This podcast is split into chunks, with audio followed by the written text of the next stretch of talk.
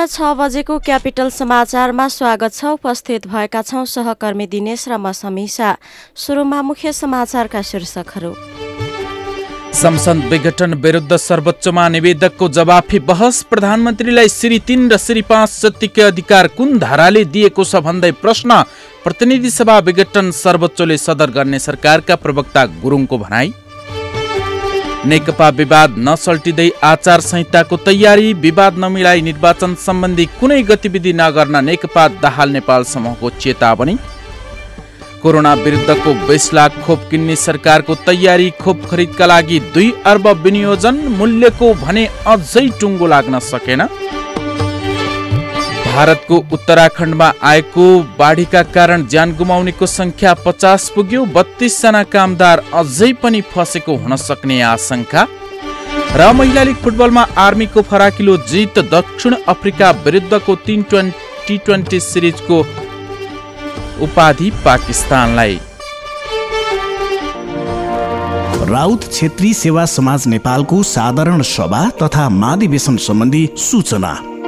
यस राउत क्षेत्री सेवा समाज नेपालको कार्य समितिको मिति दुई हजार सतहत्तर साल पौष पच्चिस गते शनिबार बसेको बैठकको निर्णय अनुसार संस्थाको तेह्रौं साधारण सभा तथा छैठौं महाधिवेशन निम्न मिति स्थान र समयमा हुने भएको हुँदा विशिष्ट गोत्रीय राउतका सम्पूर्ण साधारण तथा आजीवन सदस्यहरूलाई उपस्थितिको लागि हार्दिक अनुरोध गर्दछौँ मिति दुई हजार सतहत्तर साल फागुन पन्ध्र गते शनिबार। स्थान काठमाडौँ ब्याङ्केट प्राली नयाँ बानेश्वर थापा गाउँ। समय बिहान एघार बजे। अध्यक्ष इन्जिनियर भगवान बहादुर राउत। मोबाइल नम्बर अन्ठानब्बे पाँच दस छयानब्बे पाँच चौरानब्बे। अन्ठानब्बे पाँच दस छयानब्बे पाँच चौरानब्बे।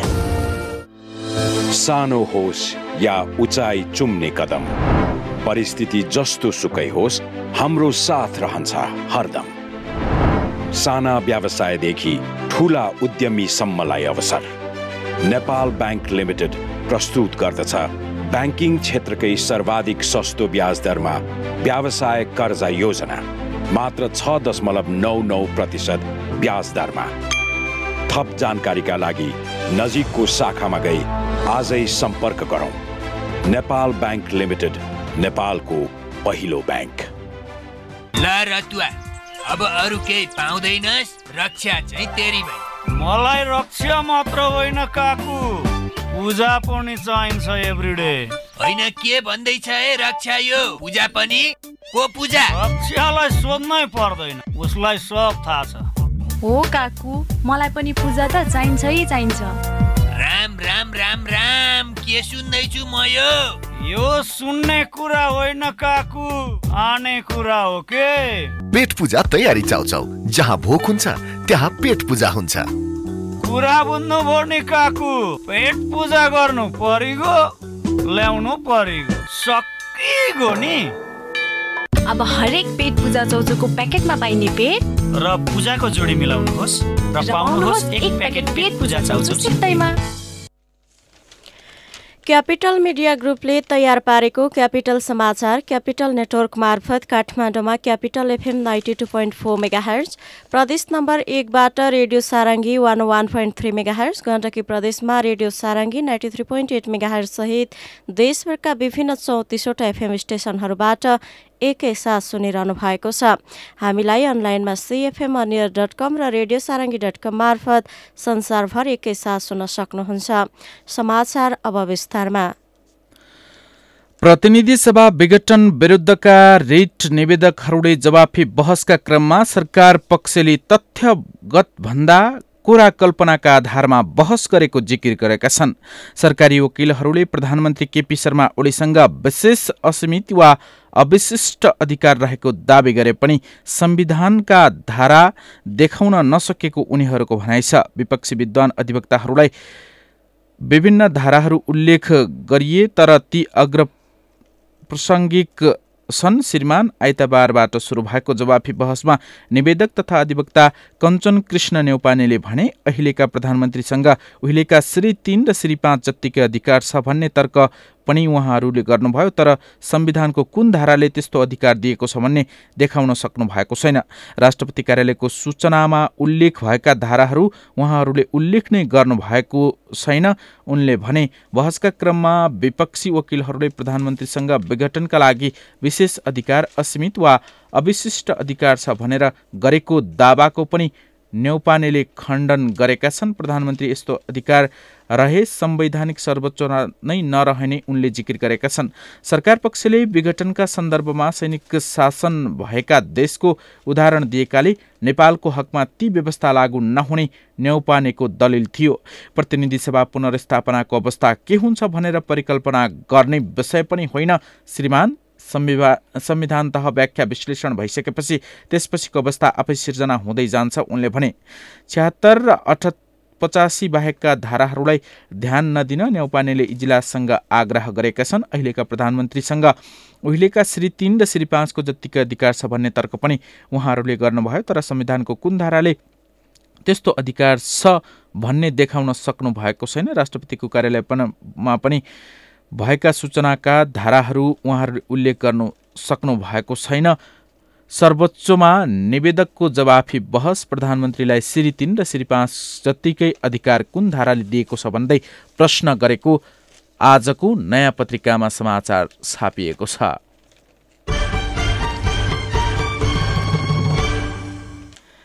निर्वाचन आयोगले नेकपाको आधिकारिकता विवाद नसल्टै निर्वाचन आचार संहिता लगाउने तयारी थालेको छ। निर्वाचनमा सहभागी हुनुपर्ने ठूलो दलको आधिकारिकता विवाद टुङ्गो लगाउन भन्दा चुनावको गृह कार्य आयोग केन्द्रित हुन थालेको छ।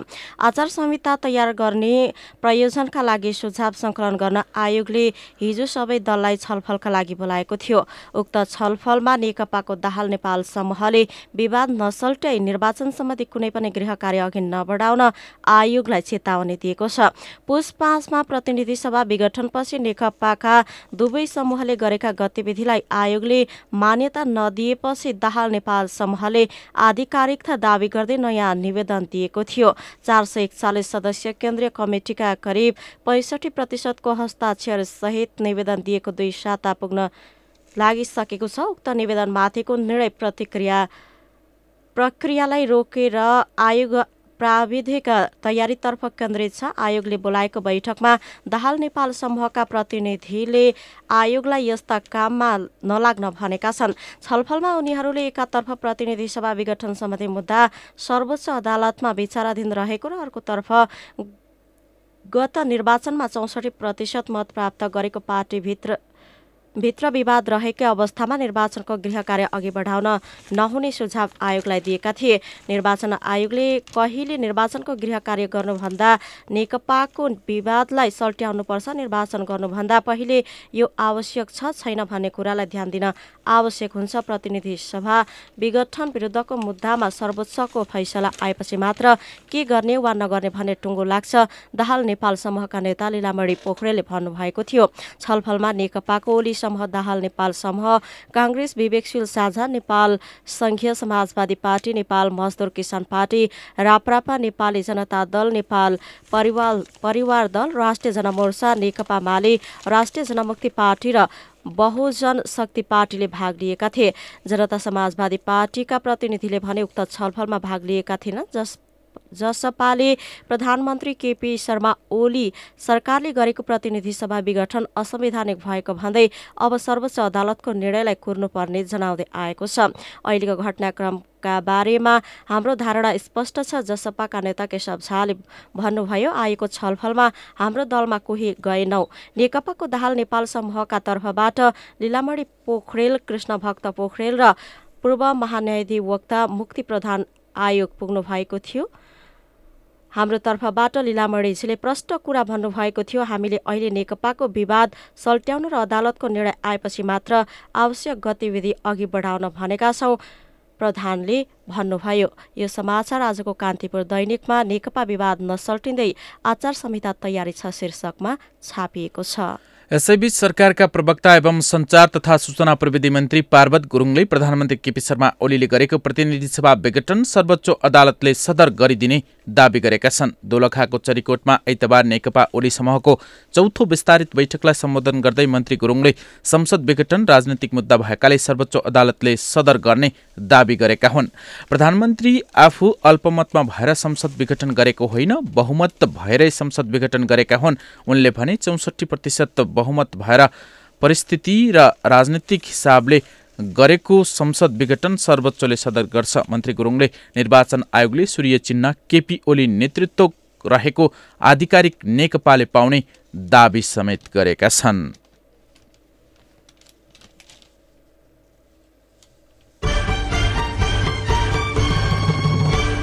सरकारले कोरोना विरुद्धका बिस लाख डोज खोप किन्ने प्रक्रिया अघि बढाएको छ। भारतले अनुदानमा दिएको कोभिसिल्ड खोप नै खरिद गर्ने सरकारको तयारी छ। तर उत्पादक कम्पनी सेरम इन्स्टिच्युट अफ इन्डियासँग मूल्यको कुरा अझै टुङ्गिसकेको छैन। खोप खरिदको प्रस्ताव सहितको फाइल स्वास्थ्य सेवा विभागको परिवार कल्याण महाशाखाले व्यवस्थापन महाशाखामा पठाएको छ। स्वास्थ्य मन्त्री हृदय त्रिपाठी र सचिव लक्ष्मण अर्यालले यस विषयमा थप छलफल गरिरहनु भएको छ। अर्थ मन्त्रालयले खोप खरिद गर्न दुई अर्ब विनियोजन गरिसकेको छ। भारतलाई बेचेकै मूल्यमै खोप उपलब्ध गराउन नेपालले सेरमलाई आग्रह गरेको छ। भारतले प्रति डोज चार डलरमा खरिद गरेको थियो तर सेरमले नेपाललाई ध्वनि मूल्य समेत गरेर प्रति डोज साढे चार डलरमा मात्रै उपलब्ध गराउन सक्ने बताएको थियो। तर पछिल्लो समय बिस लाख डोज चार डलरकै मूल्यमा उपलब्ध गराउन कम्पनी सकारात्मक देखिएको स्वास्थ्य मन्त्रालयले जनाएको छ। मन्त्रालय हाम्रो तर्फबाटै सबै तयारी पुरा भएको छ। खोप उत्पादन कम गर्ने कम्पनीले चार डलरमा दिने औपचारिक निर्णय गरेपछि तत्कालै ल्याउँछौँ। व्यवस्थापन महाशाखाका निर्देशक डाक्टर भीमसिंह तिङ्करीले भन्नुभयो स्वास्थ्य मन्त्रालयले सोझै कम्पनीबाट खरिद गर्ने उहाँले बताउनु भएको छ।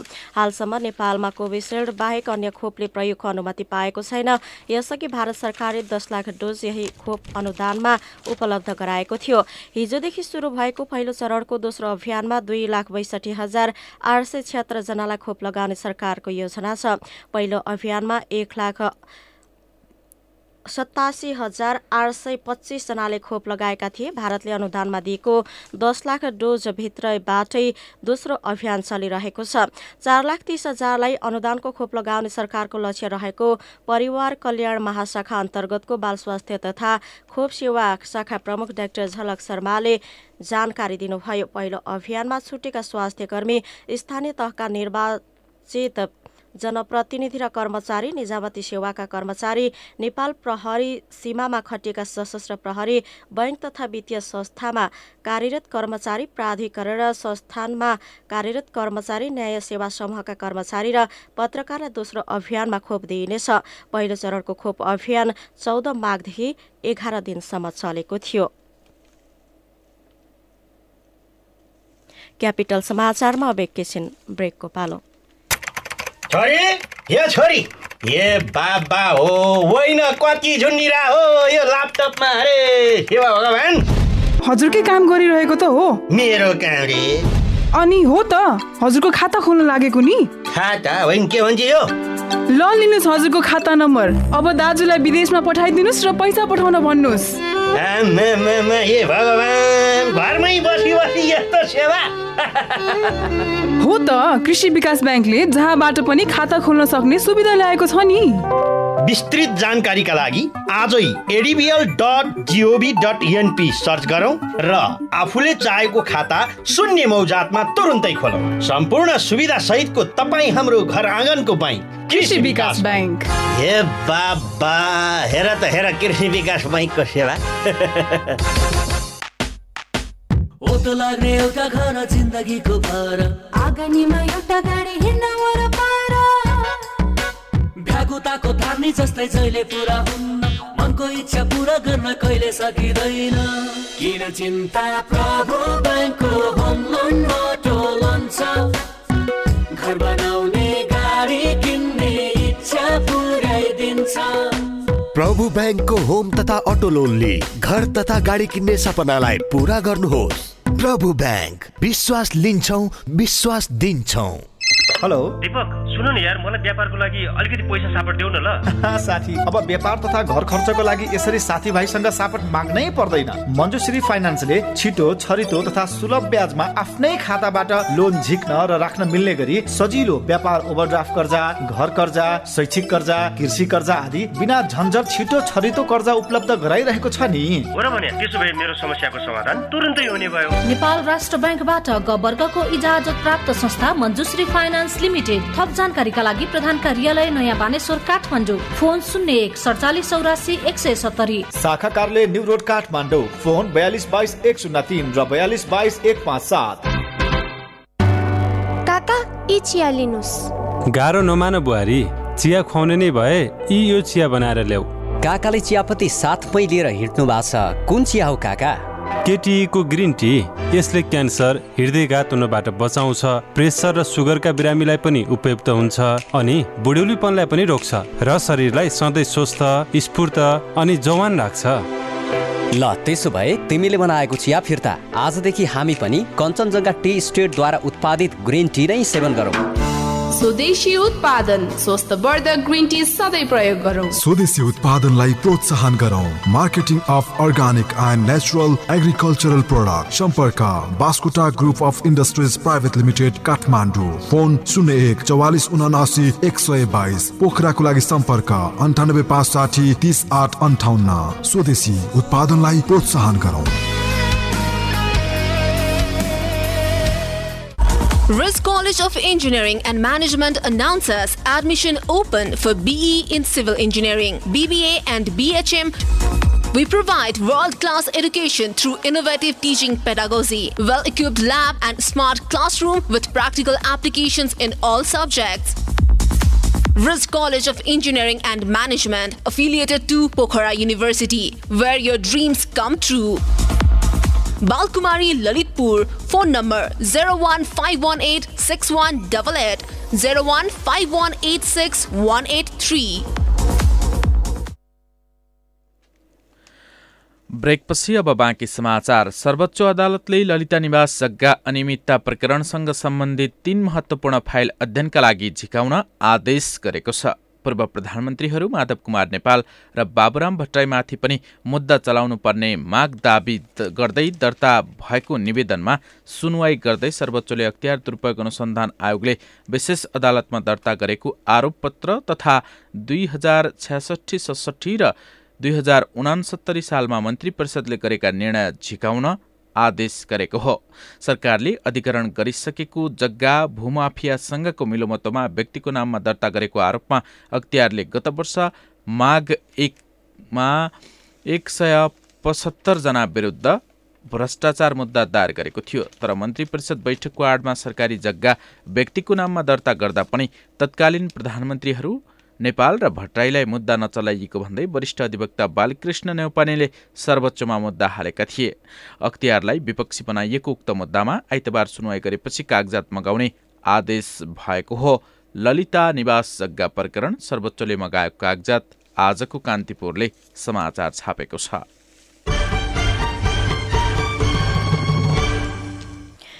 स्थलमार्ग हुँदै सबैभन्दा धेरै पर्यटक भित्रने नाका हो। रूपन्देहीको बेलहिया यो नाका एक वर्षदेखि ठप्प छ।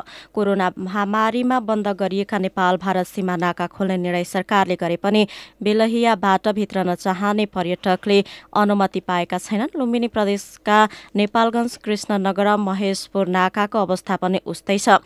आउजाउमा रोक लगाइएको छ। जिल्ला प्रशासनको आदेशमा कडाई गरिएको नाकामा खटिएका सुरक्षाकर्मी बताउँछन्। भारतीय व्यक्ति गत व्यक्तिगत कामले सीमावर्ती बजारमा आउने गरे पनि पर्यटकका रूपमा भित्र नसकेका छैनन्। भारतीय पर्यटक गाडीमा वार परिवारसहित नाकासम्म आइपुगेका हुन्छन्। रूपन्देहीको इलाका प्रहरी कार्यालय बेलहियाका प्रहरी निरीक्षक ईश्वरी अधिकारीले बताउनु भए तर अनुमति नहुँदा उनीहरूलाई सीमाबाटै फर्काउन बाध्य भएको छ। भारतबाट आउने नेपालीलाई प्रहरीले नाम ठेगाना सहितको अभिलेख राखेर प्रवेशको अनुमति दिने गरेको छ। भारतीयको हकमा सरकारी परिचय पत्र राखेर भन्सारसँग सम्बन्धित काम गर्ने भन्सार एजेन्ट बिरामी विद्यार्थी लगायत अत्यावश्यकलाई मात्र आउन दिने गरिएको छ। सरकारले लकडाउनपछि एकातिर होटल व्यवसाय खोल्नु भने अर्कोतिर सीमाबन्द यथावत नै राखेको छ। लुम्बिनी होटल सङ्घ नेपालका वरिष्ठ उपाध्यक्ष गोविन्द गेवालीले भन्नुभयो सीमाबन्द गरेर राखेपछि पर्यटक कसरी आउँछन् त हामीलाई मूर्ख मात्र बनाइएको छ। उहाँले गुनासो पोख्नुभयो होटल व्यवसाय खुल्ला गरिए पनि नाका नखुल्दा पर्यटन व्यवसाय लकडाउन सरहकै अवस्थामा रहेको उहाँको भनाइ छ। गृह मन्त्रालयले आगामी फागुन सात गते एकहत्तरौं राष्ट्रिय प्रजातन्त्र दिवसको अवसर पारेर विभिन्न कारागारमा रहेका करिब छ सय कैदीको बाँकी सजाय मिनाहा गर्न प्रस्ताव अघि बढाएको छ। कारागार व्यवस्थापन विभागका महानिर्देशक द्रोण पोखरेलका अनुसार मुलुकी अपराध संहिता दुई हजार चौहत्तर बमोजिम अपराधको नकारात्मक सूचीमा नपरेका पचास प्रतिशत सजाय भुक्तान गरेका असल चालचलन भएका र जेलर हुँदै प्रमुख जिल्ला अधिकारीबाट सिफारिस भई आएका करिब चार सय कैदीको बाँकी सजाय मिनाहाको सूची तयार पारिएको छ। त्यस्तै दुई हजार चौहत्तर अघिको कानून अनुसार करिब दुई सयको कैद मिनाहाका लागि प्रस्ताव गरिएको छ। फौजदारी कसुर सजाय निर्धारण तथा कार्यान्वयन ऐन दुई हजार चौहत्तर अनुसार जन्म कैद भ्रष्टाचार जबरजस्तीकरणी मानव बेचबिखन तथा ओसार पोसार संगठित अपराध सम्पत्ति शुद्धिकरण यातना र कुरूप निर्मम र अपमानजनक व्यवहार मानवता विरुद्ध अपराध राज्य विरुद्धको अपराध पहिलो पल्ट अध्यादेशबाट जारी भएको तेजाब अपराध सम्बन्धी कसुरमा दोषी ठहर भएका व्यक्तिको बाँकी सजाय माफी तथा मिनाहा गर्न मिल्दैन यसबाहेकका कैदीले सजाय मिनाहाको सुविधा पाउनेछन्।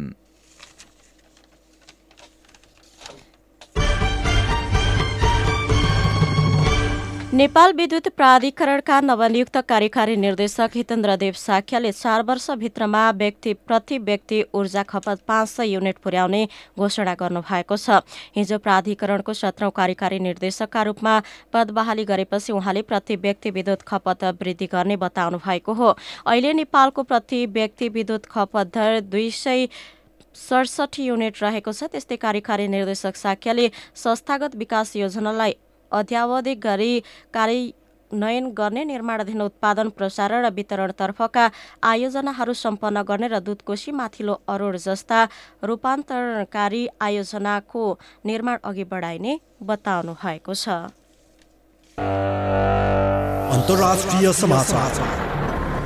भारतको उत्तराखण्डमा हिम पहिरोपछि आएको बाढीका कारण ज्यान गुमाउनेको संख्या पचास पुगेको छ। उत्तराखण्डको चमोली जिल्लाको तपोवन सुरुङमा थप बाह्रजनाको शव भेटिएसँगै ज्यान गुमाउनेको संख्या पचास पुगेको भारतीय सञ्चार माध्यमले जनाएका छन्।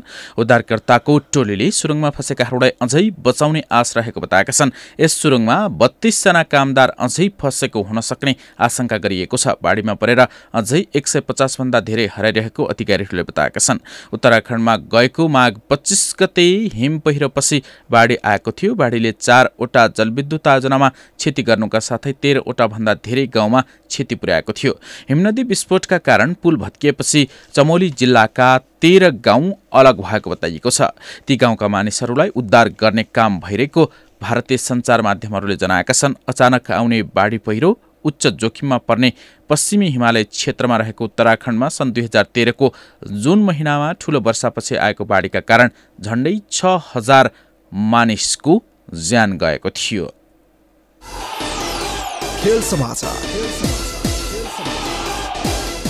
राष्ट्रिय महिला लीग फुटबल अन्तर्गत हिजो भएको खेलमा त्रिभुवन आर्मी क्लबले फराकिलो जित निकालेको छ। सातो बाटो स्थित एन्फा कम्प्लेक्समा भएको खेलमा आर्मीले रौतहटको चन्द्रपुर नगरपालिकालाई छ एक गोल अन्तरले पराजित गरेको हो। आर्मीका लागि रश्मि घिसिङले ह्याट्रिक सहित चार गोल गर्दा विमला चौधरीले दुई गोल गरेकी थिइन्। चन्द्रपुरकी रजनी थोखरले सन्ताउन्न गोल फर्काएकी थिइन्। लिगमा आठौं जित हात पारेको आर्मीले दस खेलबाट पच्चिस अङ्क जोडेको छ। शीर्ष स्थानको एफएएफसँग अङ्क दूरी दुईमा झार्दै आर्मीले उपाधिको सम्भावना कायमै राखेको छ। एफएफले अहिलेसम्मका सबै नौ खेल जित्दै सत्ताइस अङ्क जोडेको छ। चन्द्रपुर दस खेलमा छ अङ्क जोडेर छैटौं स्थानमा रहेको छ। र घरेलु टोली पाकिस्तानले दक्षिण अफ्रिका विरुद्धको तीन खेलको टी ट्वेन्टी सिरिज जितेको छ। लाहोरमा आइतबार भएको तेस्रो तथा अन्तिम खेलमा दक्षिण अफ्रिकालाई चार विकेटले पराजित गर्दै पाकिस्तानले सिरिज दुई एकले आफ्नो बनाएको हो। दक्षिण अफ्रिकाले दिएको एक सय पैँसठी रनको लक्ष्य पाकिस्तानले अठार अठार ओभर चार बलमा छ विकेट गुमाएर पूरा गर्यो। पाकिस्तानको जितमा कप्तान बाबर आजमले सर्वाधिक चौवालिस रन बनाए। मोहम्मद रिवाजनले बयालिस रन जोड्दा हेदर अलीले पन्ध्र रन बनाएका थिए। दक्षिण अफ्रिकाका ताब्रेज शम्सीले चार विकेट लिए यसअघि पहिले ब्याटिङ गरेको दक्षिण अफ्रिकाले बिस ओभरमा आठ विकेट गुमाएर एक सय चौसठी रन बनाएको थियो। सिरिज अन्तर्गत पहिलो खेलमा पाकिस्तानले तीन विकेटको जित निकालेको थियो। दोस्रो खेल भने दक्षिण अफ्रिकाले छ विकेटले जितेको थियो। खेल समाचारसँगै बिहान छ बजेको क्यापिटल समाचार सकियो। अन्त्यमा मुख्य समाचारका शीर्षकहरू पुनः एकपटक। संसद विघटन विरुद्ध सर्वोच्चमा निवेदकको जवाफी बहस प्रधानमन्त्रीलाई श्री तीन र श्री पाँच जत्तिकै अधिकार कुन धाराले दिएको छ भन्दै प्रश्न। प्रतिनिधि सभा विघटन सर्वोच्चले सदर गर्ने सरकारका प्रवक्ता गुरुङको भनाई। नेकपा विवाद नसल्टिँदै आचार संहिताको तयारी विवाद नमिलाई निर्वाचन सम्बन्धी कुनै गतिविधि नगर्न नेकपा दाहाल नेपाल समूहको चेतावनी। कोरोना विरुद्धको बिस लाख खोप किन्ने सरकारको तयारी खोप खरिदका लागि दुई अर्ब विनियोजन मूल्यको कुरामा भने अझै टुङ्गो लाग्न सकेन। भारतको उत्तराखण्डमा आएको बाढीका कारण ज्यान गुमाउनेको संख्या पचास पुग्यो बत्तीसजना कामदार अझै फसेको हुन सक्ने आशंका। र महिला लिग फुटबलमा आर्मीको फराकिलो जित दक्षिण अफ्रिका विरुद्धको तीन टी ट्वेन्टी क्रिकेट सिरिजको उपाधि पाकिस्तानलाई। हौस् त बिहान छ बजेको क्यापिटल समाचार सकियो। सात बजे अर्को समाचारका साथ उपस्थित हुनेछौँ। अहिलेलाई सहकर्मी दिनेश र समीक्षा विदा हुन्छौँ। नमस्कार। चार दस दस एकचालिस चार दस दस बयालिस चार दस दस एकचालिस चार दस दस बयालिस। होइन हो श्रीमतीजी के को हिसाब किताब हो यो? अँ श्रीमानज्यू पनि। लोकहितको नि। अँ अब यत्र नेताले गर्न नसकेको तिमीले गर्छौ? कुरा त्यसो होइन बुढा यसले त नेता र जनता दुवैको गर्छ। मुख तथा दाँतको परीक्षण अत्याधुनिक कम्प्युटर प्रणालीद्वारा निशुल्क काठमाडौँको जाम पार्किङ नभए ठाम। अन्यत्र भन्दा लोकित नै जाम। निशुल्क दन्त परीक्षण निशुल्क पार्किङ वरिष्ठ दन्त चिकित्सकहरूद्वारा उपचारको व्यवस्था साथै विद्यार्थी वृद्ध वृद्धा लगायत सर्वसाधारणका लागि सुवर्ण मौका एवं विशेष छुट। Lokhit dental hospital Tripureshwar Chowk Kathmandu. Phone चार दस दस एकचालिस चार दस दस बयालिस। Trusted name in dental practice. Pizza खाँदा कोक चाहिन्छ चाउमिन खाँदा कोक चाहिन्छ। छोइला खाँदा कोक चाहिन्छ मोमो खाँदा कोक चाहिन्छ। खाना जे होला स्वाद बढाउने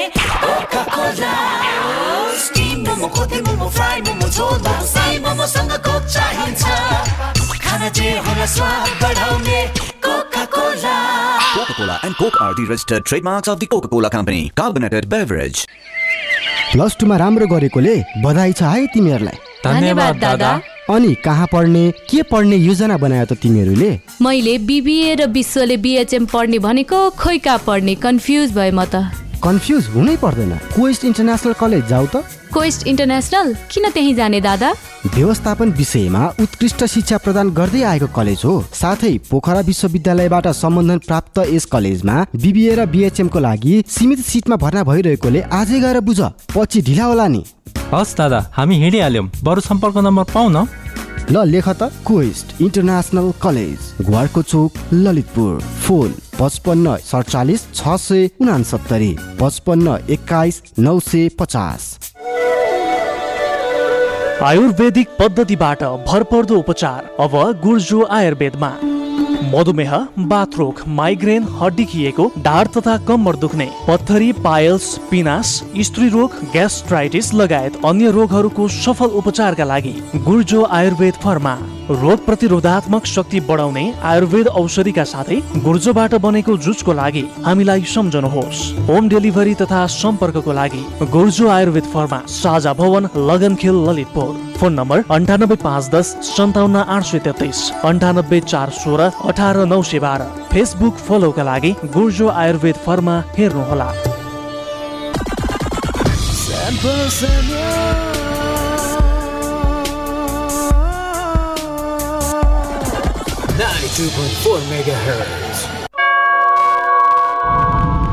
प्रश्न सटिक। सफा जवाब। एउटा सिधापनको खोज। सिधा कुरा।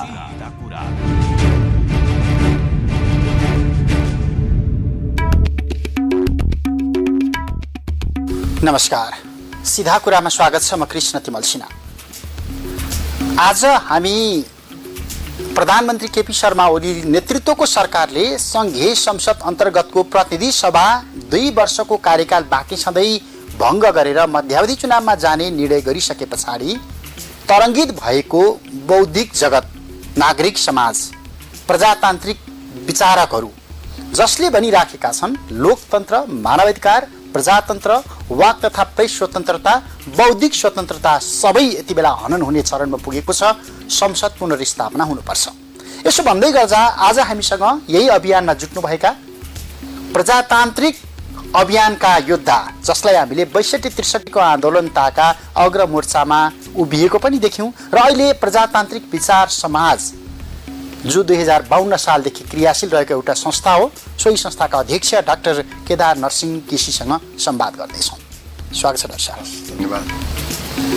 भर्खरै प्रमुख जिल्ला अधिकारीलाई ज्ञापन पत्र बुझाएर आउनुभयो। बालुवाटारले सिंहदरबारले गल्ती गर्छ। त्यो एउटा गृह मन्त्रालयबाट खटेको पिउसो श्री सिडिओलाई ज्ञापन पत्र बुझाएर सुन्ने अवस्थामा छ।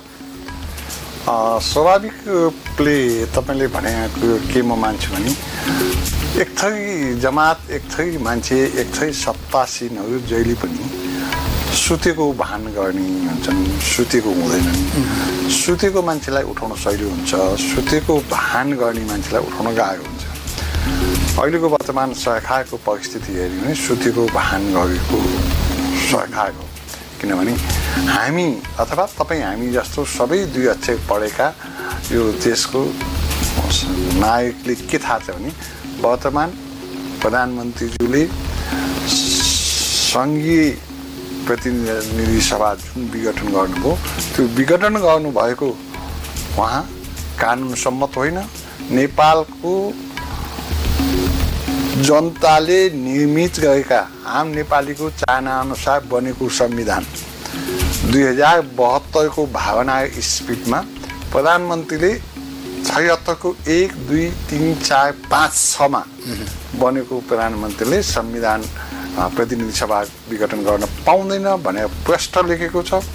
त्यो म मेडिकल स्टुडेन्टले मात्रै होइन एउटा चार पाँच क्लासमा पढ्ने स्टुडेन्टले पनि त्यो ज्ञान छ यो असंवैधानिक कदमको यो प्रजातान्त्रिक विचार समाज चाहिँ के भन्छ भने जुन किसिमले प्रधानमन्त्रीज्यूले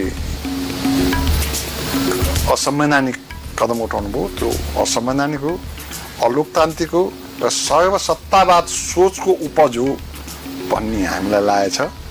र तपाईँले भन्नुभयो के तपाईँहरूले एउटा ज्ञापन पत्र दिएर सरकारले सुन्ला भनेर म तपाईँलाई के स्मरण गर्न चाहन्छु भने अहिले नै तपाईँले भनिसक्नुभयो। बैसठी त्रिसठीको आन्दोलनमा राजनीतिक पार्टीहरू चना भटमास खाएर रत्न पार्कमा बस्दा। यही नागरिक समाज हो शान्ति समाज नेपाल हो जसले राजाको विरोधमा निषेध आज्ञा तोड्यो। त्यस कारण एउटा बौद्धिक जमात यो सानो हुनसक्छ। विचार सशक्त प्रस्तुत गर्न सक्छ। यसले आम जनतामा जुन किसिमले अहिलेको वर्तमान परिदृश्यलाई विश्लेषण गर्न सक्छ त्यो विश्लेषणले मलाई लाग्छ सम्पूर्ण जनताहरू भोलि जन त्यो जनमतको पछि लाग्छन् भन्ने मलाई विश्वास छ। अब यहाँनिर तपाईँले भनेको कुरा बैसठी त्रिसठीको आन्दोलनको पृष्ठभूमि दुई हजार एकसठी सालको तत्कालीन साहिबको कुरा गर्छु। माघ उन्नाइस? त्योभन्दा अगाडिको पृष्ठभूमि असोज अठार थियो। हुँदा हुँदा माघ उन्नाइस निम्त्यो त्यति बेला चाहिँ राजदरबारको चौघेरामा सीमित थियो यो अहिलेको अहिलेको त्यो एजेन्डा। हजुर। तर अहिले तपाईँले उठान गरिराखेको हामीले भनिराखेको त्यो एजेन्डा अदालतको चौघेरामा नि पुगिसकेको अवस्था छ। भन्न पाइन्छ। अदालतमा विचाराधीन कुरा असंवैधानिक भयो अप्रजातान्त्रिक भयो संविधानमा नभएको व्यवस्था भयो भनेर हामीले व्याख्या गर्न पाउँछौँ। हामीले के व्याख्या गर्न पाउँछौँ भने अदालत सम्मानित संस्था हो संवैधानिक संस्था हो तर एउटा संवैधानिक निकायले अथवा सम्मानित संस्थाले असम्मानित काम गर्न थाल्यो भने के त आम जनता चुप्लाए बस्ला नि त। तपाईँले भन्नुभयो नेपालको संविधान दुई हजार अडचालिसको विरोधमा दुई हजार बैसठी त्रिसठी सालको आन्दोलन हो। सडचालिसको विरोध सत्तालिसको विरोध बैसठी त्रिसठीको आन्दोलन हो। तर त्यो त संविधानमा त राजतन्त्र संवैधानिक राजतन्त्र थियो त।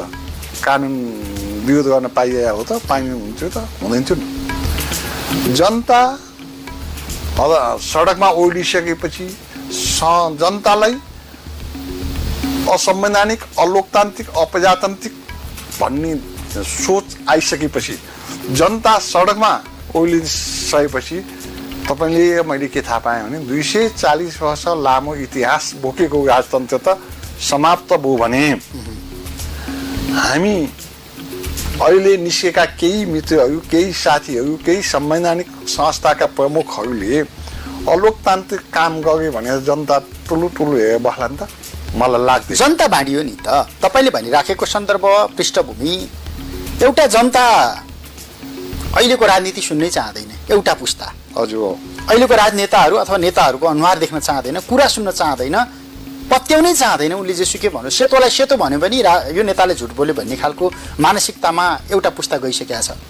अर्को पुस्ता यो अर्को अर्को एउटा जमात छ यो सरकारले जे गर्यो सही गर्यो होइन अब यसरी यसले यसरी विभाजित भइराखेको समाजमा अब त्यो समाजले पहिचान गर्ला कि नगर्ला अथवा अदालतले त्यसलाई बुझ्ला कि नबुझ्ला भन्ने कुरा त अलग भयो नि अदाल ओके जनमत कता जान्छ अथवा कसको टाउको कता बढी हुन्छ भनेर त्यस्तो संवैधानिक अ, निकायले हेर्ने अङ्कगणित हेर्ने। अङ्कगणित हेर्ने होइन।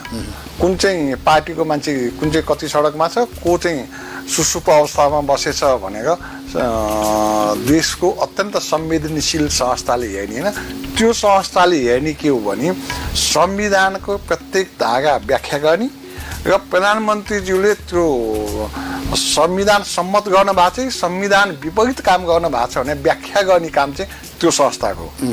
नेपाली जनता विभाजित भएको छ तपाईँले भने जस्तै। तर नेपाली जनता के पनि हो भने नि एउटा लेभलमा विभाजित भइसकेपछि एउटा समयमा नेपाली जनतालाई लागिसकेपछि तपाईँ हामीले त हो नि। बैसठी त्रिसठी सालको आन्दोलनमा राज संस्थालाई पनि लखटेको। त्यस कारण हामी के नसोचौँ भने विभक्त भएका केही स्वार्थ प्रयोग व्यक्तिहरूको आफ्नो आफ्नो धारणा होला तर सबै लेभलका सबै क्षेत्रमा लागेका बौद्धिक लेभलको साथीहरूको हामी जस्ताको के हो भने म कुन पार्टी कुन संस्थामा छु भन्दा पनि अहिले भए गएको घटना चाहिँ असंवैधानिक हो अलोकतान्त्रिक हो भन्ने कुरोमा म जसै कन्भिन्स छु त्यस्तै आम बौद्धिक लेभलका साथीहरू पनि कन्भिन्स हुनुहुन्छ। यति मात्रै हो। अहिले एउटा पवित्र संस्थाले डिसिजन पवित्र रूपले। लिन्छ। भन्ने सोचले त्यो आम जनता बौद्धिक लेभलका मान्छेहरू सडकको पेटीमा उभिरहेछन्। यदि सडकको पेटीबाट तल ओर्लिन पर्यो भने त्यो बेलामा हामी को कहाँ पुग्छौँ? न तपाईँले आङ्कलन गर्न सक्नुहुन्छ न मैले आङ्कलन गर्न सक्छु। त्यस कारण हामी यसै अन्डर माइन्ड अथवा अन्डर इस्टिमेट नगरौँ कि यो देशको बौद्धिक जमात यो देशको जनताले सबै चिज चुब्लाएर शासक र शासक भित्रको संवैधानिक अ, के, निकायलाई प्रभावित पारिराख्छ ठुलो ठुलो हेर्छ। तपाईँ सुन्दै हुनुहुन्छ capital FM ninety two point four mega ए रोक्नुहोस् रोक्नुहोस्। सर कागजपत्र बोक्नु भएको छ? कागज चाहिँ छ। पत्र चाहिँ लेख्न बाँकी छ सर। तपाईँ ट्राफिक प्रहरीसँग मजाक गर्ने? होइन। मैले कागजपत्र बोकेको छैन नि सर। अनि किन नबोक्या त? खासमा मेरो कागजपत्र नि सर। पानीमा लत्र्याक्क भिजेर फत्र्याक्क परेछ त्यसैले घाममा सुकाउन राखेको छु। चेकिङबाट बच्न त लाखौँ बाहना निस्किन्छ।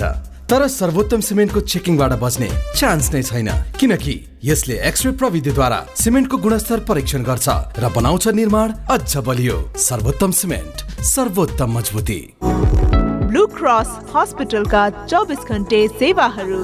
Emergency service ambulance service multi-slice CT scan, hemodialysis, emergency surgery, trauma service, ICU and ventilator, SATMA, Supercon, MRI, laparoscopic surgery service. र वरिष्ठ डाक्टरहरूद्वारा ओपिडी सेवा सञ्चालन भइरहेको सहर्ष जानकारी गराउँदछौँ। Blue cross hospital Tripureshwar Dasharath Rangashala अगाडि। Contact number four two six two zero two seven four two six one seven nine six. Four two six nine seven two seven Capital FM 92.4 Saint Person to use. प्रश्न सटिक सफा जवाब। एउटा सिधापनको खोज। सिधा कुरा।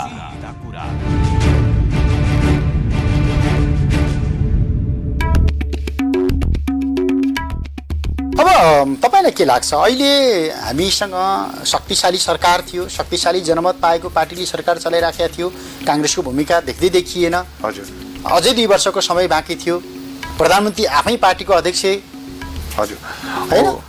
के कारण यो मोडमा नेपालको राजनीति गयो भनेर हामी अलिकति पृष्ठभूमिमा तपाईँले बैसठी त्रिसठीको कुरा गर्नुभयो। बैसठी त्रिसठीको आन्दोलनबाट हामीले राजतन्त्र हटायौँ भन्दै गर्दाखेरि बैसठी त्रिसठीको आन्दोलनको पृष्ठभूमि बैसठी त्रिसठीको आन्दोलनको पृष्ठभूमिमा आएको त्यो संविधान अनि त्यो संविधानभित्र लिपिबद्ध भएका कतिपय आन्दोलनमा नउठेका भनिएका एजेन्डाहरू अनि त्यो एजेन्डासँग विमति राख्ने संविधानसँग विमति राख्ने शक्तिहरूको स्वार्थ जोडिएर आउँछ होला नि। अब यो राजनीति त हाम्रो कोही न कोही काहीँ न काहीँबाट परिचालित छन् नै। यो मोडमा हामी कसरी पुग्यौँ? अब यो बौद्धिक जगतले प्रजातान्त्रिक विचारकहरूले बहस गर्नुपर्ने विषय चाहिँ यो हो कि? अब बैसठी त्रिसठीको आन्दोलनपछि हामीले जे जे जुन चिज प्राप्त गऱ्यौँ र जुन बहत्तरको संविधान प्राप्त गऱ्यौँ त्यो संविधानभित्र केही असहमतिका आवाजहरू नउठेका होइनन्। असहमतिको आवाज उठ्दा उठ्दै पनि हामीले संविधान लियौँ। र संविधान भने के भने पर्मानेन्ट हुने चिज होइन यो समय सापेक्ष परिवर्तन हुने संशोधन हुने चिज हो। यहाँ केही चिज संशोधन योग्य पनि छ र योग्य संशोधन गर्दा जरुरी पनि छ। तर त्यसको मानेमा यो होइन कि यो जरुरीले यो संस्थालाई हामीले त्यति लामो समयसम्म सङ्घर्ष गरेर आठ वर्ष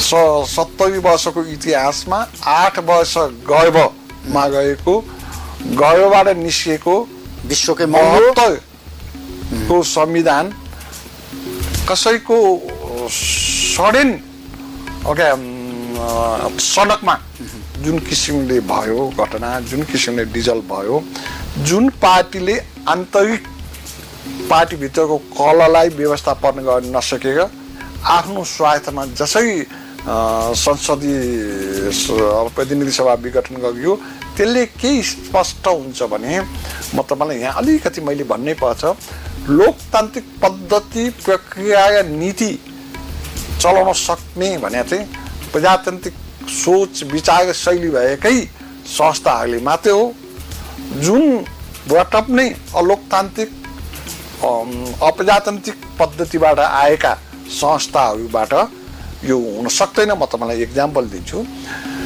यस्तै घटना किसुनजीलाई नै परेको थियो पार्टीभित्रको ठुलो अन्तर्द्वन्द थियो विवाद थियो झगडा थियो। किसुनजी फ्रान्स जान लाग्नु भएको थियो। पार्टीले भन्यो होइन फ्रान्स जानुभन्दा पुऱ्याउनु अगाडि राजीनामा गर्नुपर्छ भने उहाँले बहिगमन गर्नुभयो। के भने उहाँसँग लोकतान्त्रिक संस्कार संस्कृति थियो। यो अहिलेका सत्तासीनहरू म केपी ओलीलाई मात्रै भन्दिनँ। केपी ओलीको विरोधमा बस्ने सडकका पनि अलोकतान्त्रिक सोच अप्रजातान्त्रिक विचार भएको जमातहरू हो भन्ने कुरो म किन तपाईँलाई भन्छु भने यो संविधान संशोधन गर्न केही मान्छेलाई संसदमा ल्याउन पनि संविधान संशोधनै गरेको हो। त्यो बेला पनि इचुपै लागेको हो। कसैलाई प्रधानमन्त्री बनाउनु पर्छ भनेर यिनीहरूले पनि पैसा गएकै हो। आपसभित्रको मतभेदलाई लिएर अहिले उहाँहरू सडकमा आउनुभयो त्यस कारण मलाई के लाग्छ भने कि अहिले तपाईँ र म जस्तो अथवा हामी सबै जस्तो मान्छेले के सोच्नु पर्यो भने लोकतन्त्र संरक्षण गर्न सम्वर्धन गर्न विधिको शासन र प्रक्रिया कानुनी सर्वोच्चताका लागि हामी केही एकजुट हुनुपर्ने छ किनभने अहिले जतातितै संविधानलाई विध्वंस गर्ने तत्त्वहरूको चलखेल सुरु भएको छ। यदि हामीले बहत्तरको संविधानलाई पनि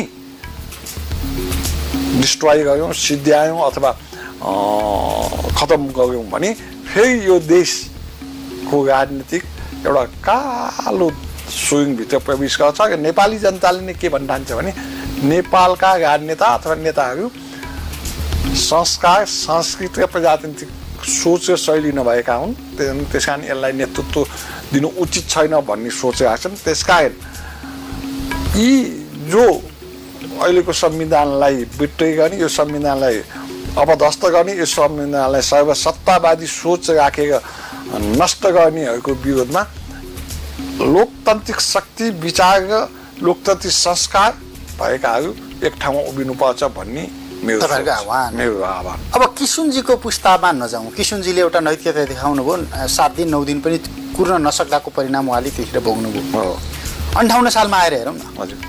शेरबहादुर देवालले यस्तै गरे होइन। त्यही खालको द्वन्द्व हो। त्यही खालको स्कुलिङबाट हामीले कम्युनिस्टहरूलाई प्रजातान्त्रिक संस्कारमा के अरे अभ्यस्त बनायौँ। सशस्त्र हिंसामा रहेको माओवादीलाई पनि संसदीय राजनीतिको ढोकामा छिरायौँ भनेर भन्ने नेपाली कङ्ग्रेस। त्यही काङ्ग्रेसबाट सिक्या हो नि उसले त तपाईँले अडचालिस सालमा गिरिजा एकाउन्न सालमा गिरिजा प्रसादले गए होस् अथवा मनमोहनजीले गए होस् अथवा सूर्यबाजीले गए होस्। शेरबहादुरजीले गए होस्। उहाँको कमसेकम त्यहाँ संविधानको धागा काहीँ न काहीँ उहाँले गर्नुभएको ठिक बेठिकको मूल्याङ्कन गर्ने नि हुँदा खाँदाको संसद विघटन गर्नु ठिक होइन। तर के भने संविधानमा टेक्ने बाटो चाहिँ संविधानमा कतै न कतै थियो। तर अहिलेको प्रधानमन्त्रीजीले जुन किसिमले सङ्घीय प्रतिनिधि सभा विघटन गर्नुभयो त्यो संविधानको एक दुई तिन चार पाँच छ कतै पनि छैन। त्यस कारण हिजोको लागि अहिलेलाई नैतिक दृष्टिकोणले दुवै गलत हो। दुवै गलत होला। तर कानुनी दृष्टिकोणले हिजोलाई बेठिक भन्न नमिल्ने छ। आज त सोह्रै आना बेठिक छ। त्यस कारण हिजो आजकोलाई तुलना गर्न मिल्दैन। अब किसिम संसदीय सर्वोच्चतामा संसदीय प्रणालीमा प्रधानमन्त्री त संसदबाट निर्वाचित हो। उसलाई त केही विशेषाधिकारहरू हुन्छन्। त्यही अभ्यासमा गयौँ हामी त्यही कोर्समा गयौँ हामी राजनीतिक रूपमा बर्को उडाउने प्रयत्न भयो नि त अब। यसो भयो। तपाईँले भने पटक पटक हामीले संविधान यसै अल्पायुमै जान थाल्यौँ। निमठ्यौँ।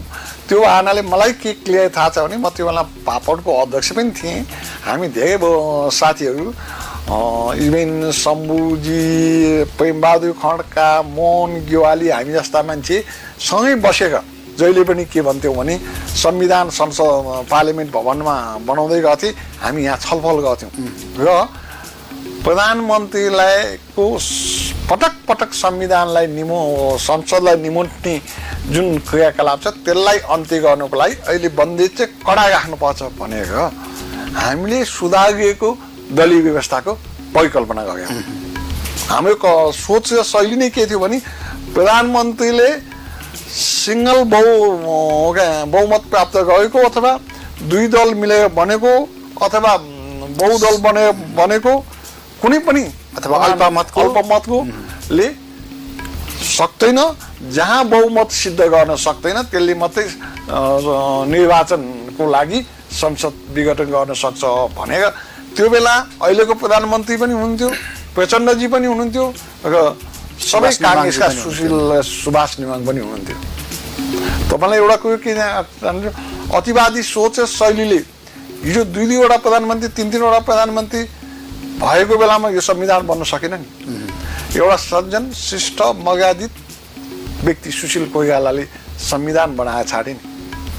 यो त सम्पूर्ण नेपालीहरूलाई एउटा उहाँको उपहार हो नि त्यो संविधान जारी गर्दै गर्दा सात दिन कुर्दिएको भए यो परिस्थिति हामीले सामना गर्दैनथ्यौँ कि? होइन। अब त्यसमा सात दिनको कुरा आइराखेको छ। अहिले पटक पटक जोडिएको छ। यहाँ अहिले मैले यसो हेर्दाखेरि हिजो सात दिन एक सेकेन्ड नि पर्खिन हुन्न भन्ने मान्छे कमा फुल स्टप पनि चेन्ज हुन्न भन्ने मान्छेले रातारात संविधान प्रतिनिधि सभा विघटन गर्यो।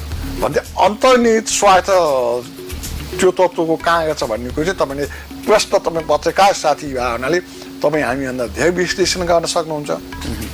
तपाईँहरूले विश्लेषण गर्ने बेला आयो।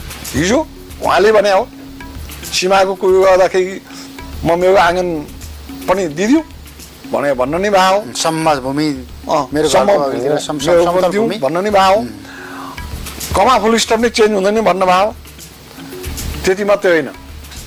एक सेकेन्ड रोकिँदैन नि भन्नु भयो बालकोटबाट फर्काएकै हो। बालकोटबाट, अँ। के भने मसँग सोध्नुहुन्छ भने कुन चाहिँ देशको इसायमा हामी चल्न पर्छ अथवा चल्न हुन्छ भन्ने म मान्दिनँ हामी स्वतन्त्र सार्वभौम एउटा राष्ट्रियतामा बलियो विचार राख्ने देश हो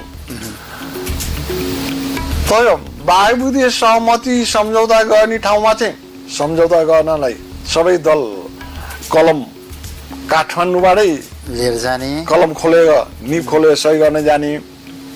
कि त्यही वायुविधीय सहमतिकै बिन्दु ठिक होइन त्यो काठमाडौँको रोल्पामा गयो नि हुन्छ नुवाकोटको विदुमा गयो नि हुन्छ भन्ने सोच राख्नु पर्थ्यो। अनि त्यही उपज वायुविधीय सहमतिको उपजको एउटा प्रस्थान बिन्दुको समूहले होइन एकचोटि बसेर सल्लाह गऱ्यौँ भन्दाखेरि के चाहिँ बिग्रेको थियो? त्यसकारण नेपालको राजनीतिमा केही इगोइस्ट व्यक्तिहरू केही बौद्धिक सोच विचार अत्यन्त गरिब चिन्तनको सोच र आफूलाई अत्यन्त भने सबै चिज जान्ने एउटा सहसिंह सर्वज्ञानी। सर्वज्ञानी। एक अहम द्वितीय नास्ति। म बाहेक अरू केही पनि छैन। भन्ने सोचको कारणले आज हामी आइपुग्यौँ। सम्झौता सहकारी सहयोग संसारको सबै देशमा तपाईँको भन्नुहोस् भियतनाममा अमेरिकनहरूले बम्बार्ड गरिँदै थिए तर फ्रान्समा